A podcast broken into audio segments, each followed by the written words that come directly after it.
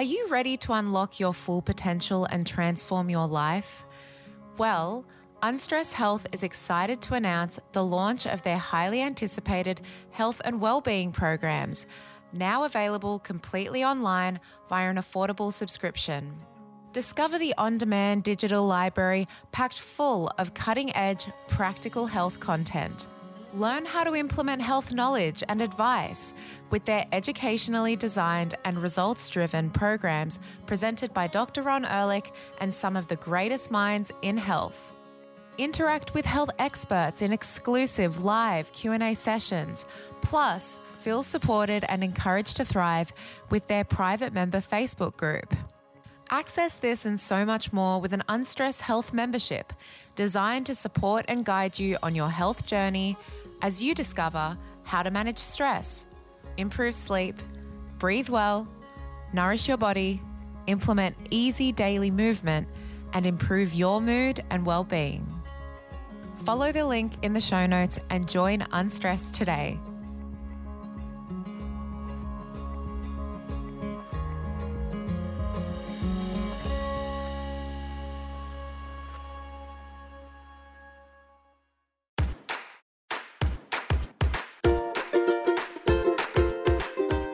Welcome to another Healthy Bite. My name is Dr. Ron Ehrlich. I'd like to acknowledge the traditional custodians of the land on which I am recording this podcast, the Gadigal people of the Eora Nation, and pay my respects to their elders, past, present, and emerging.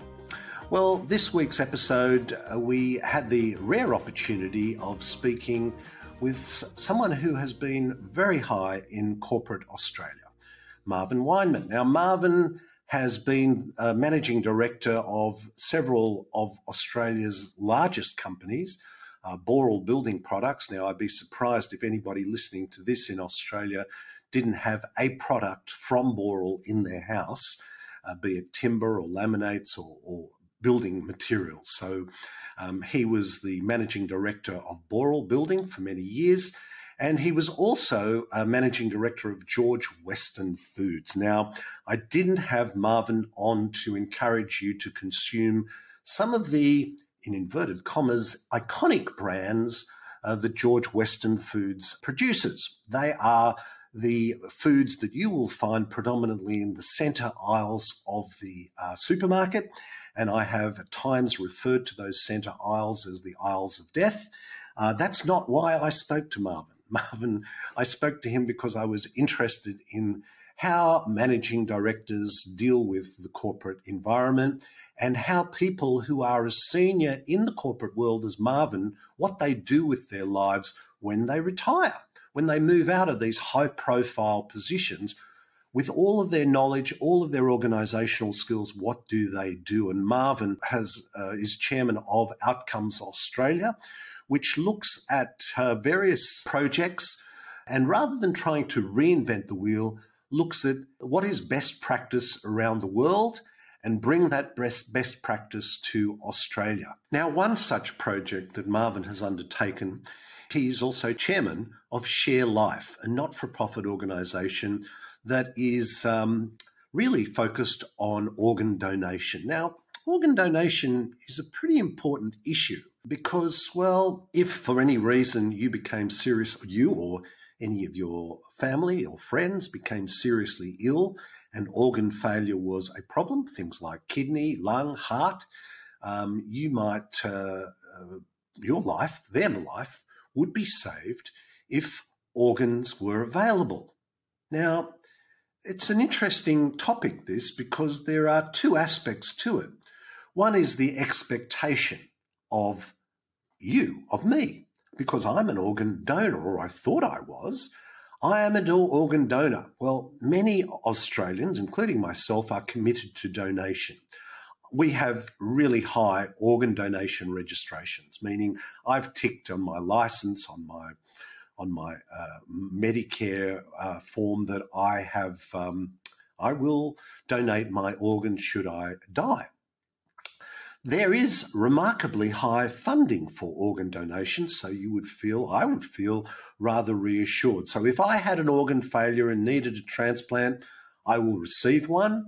Australia is saving lives of most people needing transplants. That's, that's my expectation. Well, there's another aspect to it, and that is the reality. What is the reality? Well, the realization is that high registration has not led to high donation in Australia. Australia are the low donor uh, per international benchmarks. People are dying unnecessarily. So I think because I and many Australians have been have put registered as being an organ donor, I will probably receive one if I need one, or if I die, my organs will go to save someone else's lives.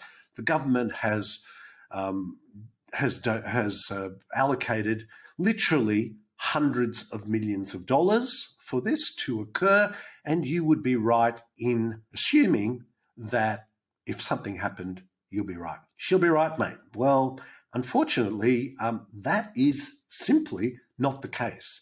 And I am very proudly now part of this Share Life not for profit organisation to raise awareness of this. And this is Marvin, you know, Marvin has really taken a lead role in this with a, a very interesting and diverse group of some wonderful people on the Share Life committee. And there's a quiz which I'm going to give links to, uh, which are five questions. And those five questions are, and I'm not going to give you the answer to them, but I'm going to give you the questions. And the first question is what percentage of people survive more than five years after receiving an organ transplant in Australia? What percentage? Well, I'll give you a hint, and that is organ transplant is a very successful operation. Now, interestingly, in 2008, Prime Minister Kevin Rudd recognised a need to transform organ transplantation rates in Australia, and he announced $150 million in funding over a three and a half year period to enable Australians to lead the world in organ donation. Roll the clock on three years and we're out there as world leaders. That was the hope. Now, the newly established Organ and T- Tissue Authority, OTA, was legislated to manage the budget and uh, program delivery. And since 2009, the federal government has now spent $650 million over the last 13 years, and their goal was to increase annual donation rates. Now, donation rates. So uh, that is an interesting one because although you may have registered as a donor, until you die, um, you're or you are not officially an organ donor. So uh, the rate at the time that Kevin Rudd um, allocated those funds were 12 donations per million. Now, 12 donations per million. And the best practice around the world is a rather sobering 35 do- uh, donations per million, or at least it was in 2009. Now, my next question to you would be, and second question is, has Australia achieved that target of 35 donors per million of the population? So we have 25 million people now, I'll do the maths for you. If we reached a donation rate of 35 donors per million of the population, we would end up with 875 organ donations per year. Doesn't seem terribly high, does it? I would have thought it'd be much, much higher than that. But anyway, my question is Have we in Australia, after allocating 650 million people, oh, million dollars um, have we reached that level of 875 organ donations a year? Second question that was. Now, a little bit of background here. As I said, Australia has a population of 25.9 million. That's as of 2022 census. And of those 25 million people, 8.5 million have registered on the Australian Organ Donator Register to donate their organs. So a third of the population, a third, a third of the population, Australia's population of 25 million, have registered as organ donors. So that's that's really fantastic. Now, here's a sobering statistic. Each year, from that population of 25 million, about 167,000 people die in Australia every year from various causes. Heart disease is the number one killer, cancer, number two, diabetes, autoimmune conditions, car accidents, suicides. Yes, COVID plays a role too. Um, but 167,000 people die in Australia every year, year on year. It's around that figure. It's been around that figure for, for many years. Now, if you think that a third of the Australian population has registered as organ donors, you would assume that of the 167,000 that died, a third of those would be organ donors, which would amount to about 55,000 organ potential organ donors per year. Okay, so you're still with me on the maths? A third of Australia's population are organ donors. A third of the people who die would be potential organ donors. So around 50 to 55,000 potential donors per year in Australia. My third question to you is, and, and I'll have the links so you can fill this out because we really in Share Life want you to fill this out. We need to know what the Australian population knows. How many of people, how many of people donated their organs following their death in Australia in 2021? What is your um, what is your estimate? How many of those, let's say, 50,000 uh, organ donors who tick the box, like you and me, perhaps, well, like I did, um, how many organs were donated from those 55,000 potential donors? That's question number three. Question number four. Now, here's an interesting statistic about kidney donations, for example. Now, there are approximately 14,500 people with kidney failure requiring dialysis in Australia as of 2020. Now, that's 14,500 people requiring kidney dialysis. Now, that is being hooked up to a kidney dialysis machine probably three times a week for several hours a day. I mean, it's a huge impact on a person's life. It's a huge impact on their life. And cost to the community, each person costs $85,000 a year to be on that dialysis machine. So that means every year, $120 million uh, dollars is spent on 14,500 people getting dialysis. So uh, now it's important to know not everybody is healthy enough to have a kidney donation. So of those 14,500, not everyone is healthy enough to be able to get a kidney a kidney transplant. But 35% of people, or 4,800 people on dialysis, are healthy enough. How many of those people do you think are on the kidney transplant waiting list? So 4,800 of the 14,500 people on kidney dialysis are healthy enough to have a transplant.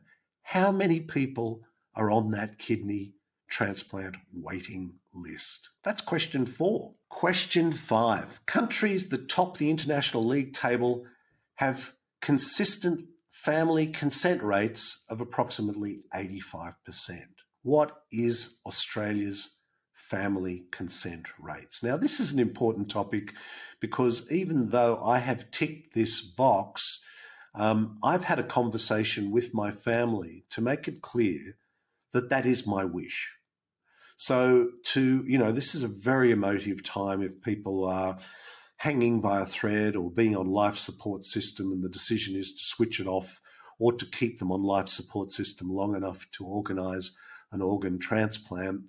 These are really emotional times for families and very difficult times to be making decisions like this. So I do think it's a it's a discussion which is a difficult one to have but it may save your family's life, it may save your life, it may save someone else's life. But it's important to have that conversation so that family consent rates um, can be as high as 85%. And the last question here is what is Australia's consent rate? So, a lot of people have donated or, or ticked the box that they will be donating their organs. A lot of money has been spent to ensure that that will happen.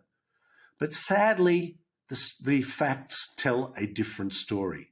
And that is what Share Life is all about. I'm very proud to be associated with it and to try to make Australia a leader in the world in this very important area. We're going to have links to that questionnaire uh, on the show notes. So please, I encourage you to spend just two or three minutes and fill that out because this is important. We need to get this message to government and to organizations and find out how we can make best practice happen. And I thank Marvin Weinman and Outcomes Australia, and I'm proud to be part of the Share Life team.